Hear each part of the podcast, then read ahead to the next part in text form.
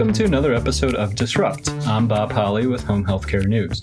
Today, we're going to be hearing from the Home Care Association of Florida's Bobby Lolley for an on the ground look at the COVID 19 rollout for home care workers. But before we get started, a word from our podcast's sponsor, Want to power up your agency to tackle the challenges of home based care? Start with Homecare Homebase, the industry's number one software to streamline all your processes so you spend less time on paperwork and more time with the patients who need you. Go to hchb.com slash powerup and tell us about the tasks that slow you down. You could win a $25 Starbucks gift card just for sharing your thoughts. Make the most of your precious time and get a boost at hchb.com slash powerup. Now let's dive into this conversation. I'm with Bobby Lolley, Executive Director of the Home Care Association of Florida. Bobby, thank you for your time today. I know you have a lot going on right now. Well, thank you for having me. All right. So the reason I wanted to connect with you is we're seeing a lot of news out of Florida. There's been a lot of media coverage out there about how challenging the vaccine rollout has been for home care workers. And to some extent, I think home health and hospice workers too. So I think to start, could you maybe walk me through what Florida said it was going to do? What groups were supposed to have early access to the COVID 19 vaccine? And what's actually happening? Okay. And I'm glad you mentioned hospice because it, it, clearly everything that I speak to would apply to hospice providers and caregivers. So, yes, if we look at Florida, I might want to take one step back to the federal level, and that was when the CDS, CDC, CMS, and that special advisory panel that was studying how the vaccine should be sent out to the to the country all of those agreed that home care and hospice providers should be in that first quartile or that first round of vaccinations as they come out. But what happened in Florida is the vast majority of those vaccines, that first level or first distribution, went directly to hospitals. And it was four or five. And then when the second one came, it went through, went to a few other hospitals. Now, the state of Florida would say that they had allotted about 15% of those vaccines that were going to the hospital was supposed to be used for healthcare workers outside of the hospital setting. And unfortunately, that did not happen. It could possibly be that there was just too little vaccine to go around and the hospitals used all of it. But we never got our share from the very beginning, is probably the easiest way to say it. And we still are, uh, you know, still the home health providers are just are still without a vaccine. So you say that maybe it's because the hospitals received their share of the vaccine. There was such a need, they used all the vaccine without that kind of trickling down to home based care workers. I think I've also seen in the news that some of the individual sites were turning away home care workers, despite a clear mandate that frontline workers should be getting the vaccine. Anybody who directly cares for potential COVID patients, some sites weren't recognizing the types of professionals that belong to HCAF. Yes, exactly, Bob. The stories that come come out or have come to us, they're heartbreaking you you have a home health aide who takes care of a senior in their home, has been doing it for years, takes that senior, helps them into their car to drive them to a vaccination center, stands in line supporting that senior, gets up to where the, the vaccine is going to be administered. They give it to the senior, but they turn turn the home health aide away those kind of stories have come to us over and over again. So again, I believe that there is some sort of a blind spot. I can probably attribute it to, to maybe the communication or the lack of communication. Clearly, everybody in Florida understands now 65 and older individuals are should be offered the vaccine. But what they fail to realize is that the home health agencies or any healthcare worker who has in direct contact with patients are also on that list, but that's being missed over and over again in the state of Florida. As we're uh, talking here on February 11th, what does the vaccine distribution process look like in Florida? You know, how, how many vaccination sites are there? Is there an online registration process? What just, I'm, I'm wondering what the actual mechanism itself looks like. It's still very fragmented. And because the way that Florida went about this, they, they let every local department of health, every county, local county department of health sort of decide how that they were going to approach this. So you have just a multitude of different processes, some largely different, some just a little bit different. One of the things that we realized is that many people thought, oh, the most efficient way would be online registration. And they rushed to create that just to find out that there was a lot of people who did not have access to the internet. And then from a sort of a, a state guidance was that they should probably use, you know, figure out some way to do a phone system. And that seems to have been more successful than, than the online registration processes.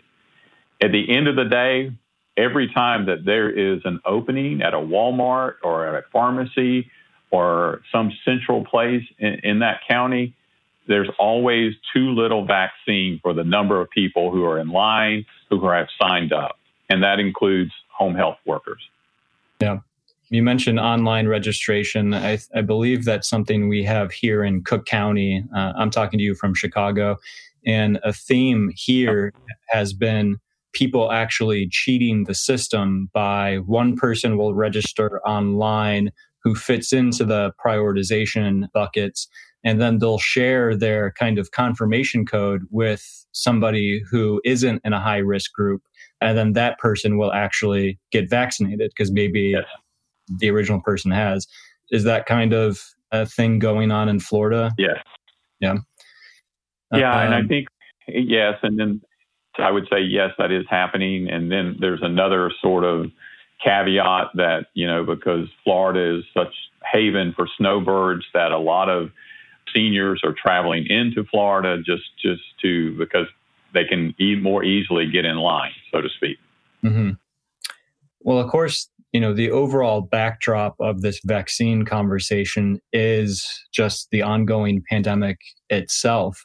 Every state is still still dealing with you know new daily infection cases, even though I think a, a lot of numbers are going down as of late you know, again, as we as we talk here on February 11th, what's the the COVID 19 situation look like in Florida? The numbers are certainly going down, and, and and we can all be so very thankful for that.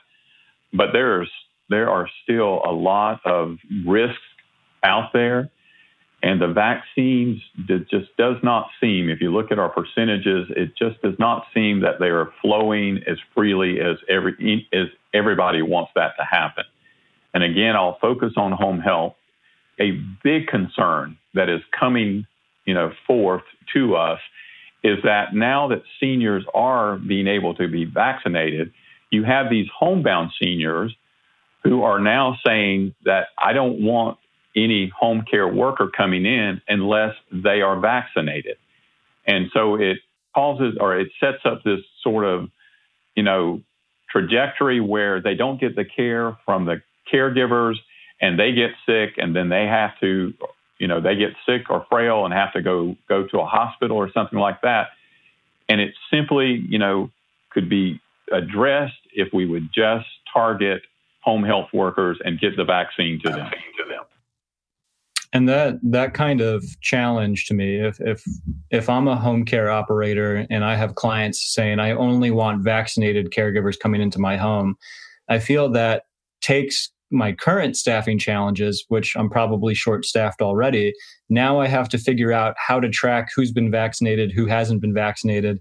And it probably takes my available pool of caregivers that could go into the home and, you know, chop it in half. That just seems like an incredibly difficult hurdle that operators are facing with with that kind of demand from clients. Yeah, I had exactly uh, because we don't have numbers of home health providers who have been infected with the virus. But you have to think about it that these healthcare workers are going out and they're seeing six, seven, eight, maybe as many as 10 patients a day. So the risk to them of, of catching COVID is very, very high. So you, so again, it's you're losing staffing from that that element by itself. Mm-hmm. For everybody tuning in, I am speaking with Bobby Lolley, Executive Director of the Home Care Association of Florida. Bobby, you know, there's a couple different sides to the story here, right? There's the availability of the vaccine for individuals who want it. But then there's also the conversation that home care operators have with their staff on whether they want the vaccine or not. There's a lot of hesitancy out there. Right. There's some outright refusal out there. You know, there's some people saying, I don't know, should I get it? Should I not get it? And then there's some people flat out saying, I'm never going to get this vaccine. What are you seeing and hearing from caregivers in your state? You know, we're not hearing much about refusals because so few are have been offered.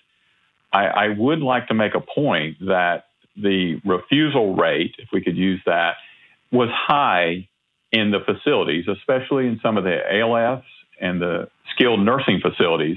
There were a large percentage of those caregivers working in those facilities declining or rejecting the, that to happen.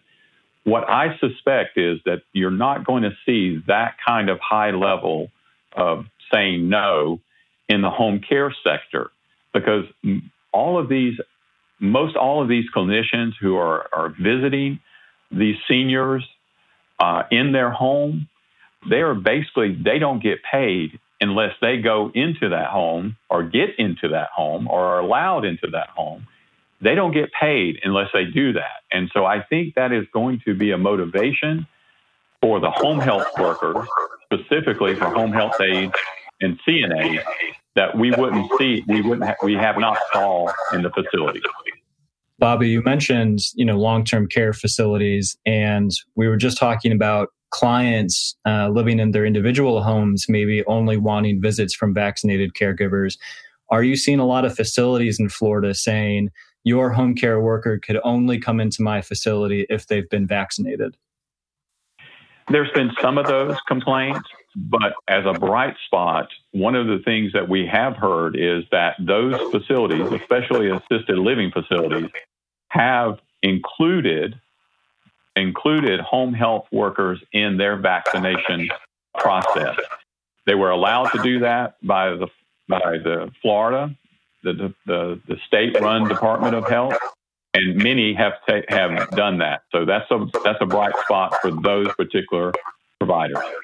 I've I've heard a lot of similar stories too. How home health, home care, hospice providers have had to form coalitions with maybe some of their health system partners or with some of their long-term care facility partners to get stronger access to the vaccine.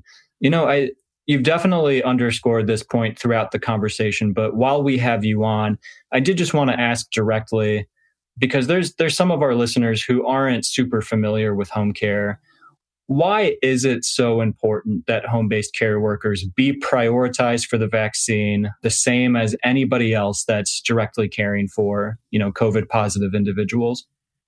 Bob, you know, if we just look at Medicare and seniors, homebound seniors, if we look at that, just that segment, we're talking somewhere between 300 and 400,000 homebound seniors. Now, that does not include Medicaid, the Medicaid population, or those that are privately paying for home care services. So there is a huge number of seniors that home health providers they they are the lifeline to these seniors. And so because many of those seniors of that 400,000 plus will never be able to get to some vaccination center and the and home health workers who are going into that home is again their their lifeline and their best chance of receiving a vaccine, vaccination. And again, we want that group of, of uh, caregivers to be vaccinated and thus carry the vaccine to their patients. It seems pretty just simple and straightforward. You know, just just out of curiosity, because I know that you're active not just in throughout Florida, but on a national level at trying to advance home care related causes as well. Have you, you know, heard from peers in other states? Are, they dealing with a lot of the similar challenges that you are in Florida? Yeah, I, I think so, especially the larger states. I've talked to Texas a lot, to California. You do have some states that are doing it exceptionally well Utah, West West Virginia Mexico. When I look at that, I, I'm, I'm think it's not so much the size or the number, but more as the approach when I look at the states that are, are successful, it seems like they did not try to recreate the wheel. It's like they, they pushed the vaccine out to any sort of pharmacy, local pharmacy or whatever, just like they have been doing the flu vaccine for all these years.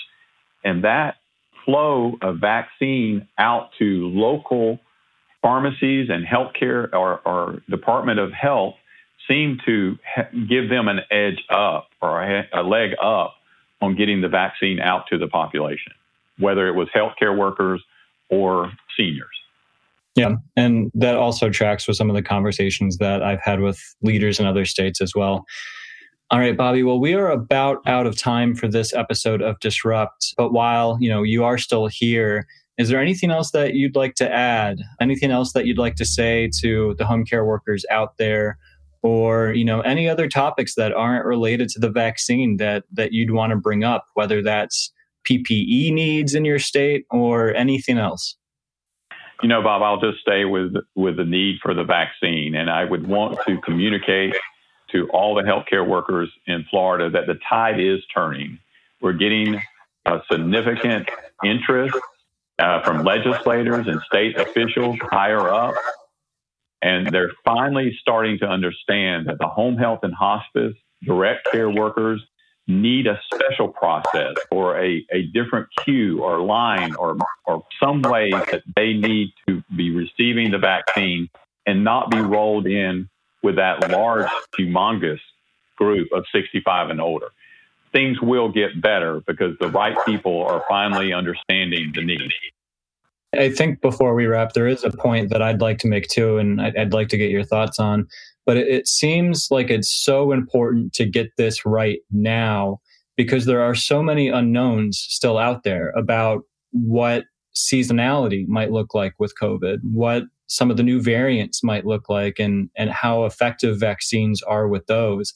It seems like it's so important to get this process right now because we might have to do it again in the future. And, you know, hopefully home based care workers are quickly prioritized and get access in any potential future vaccine efforts.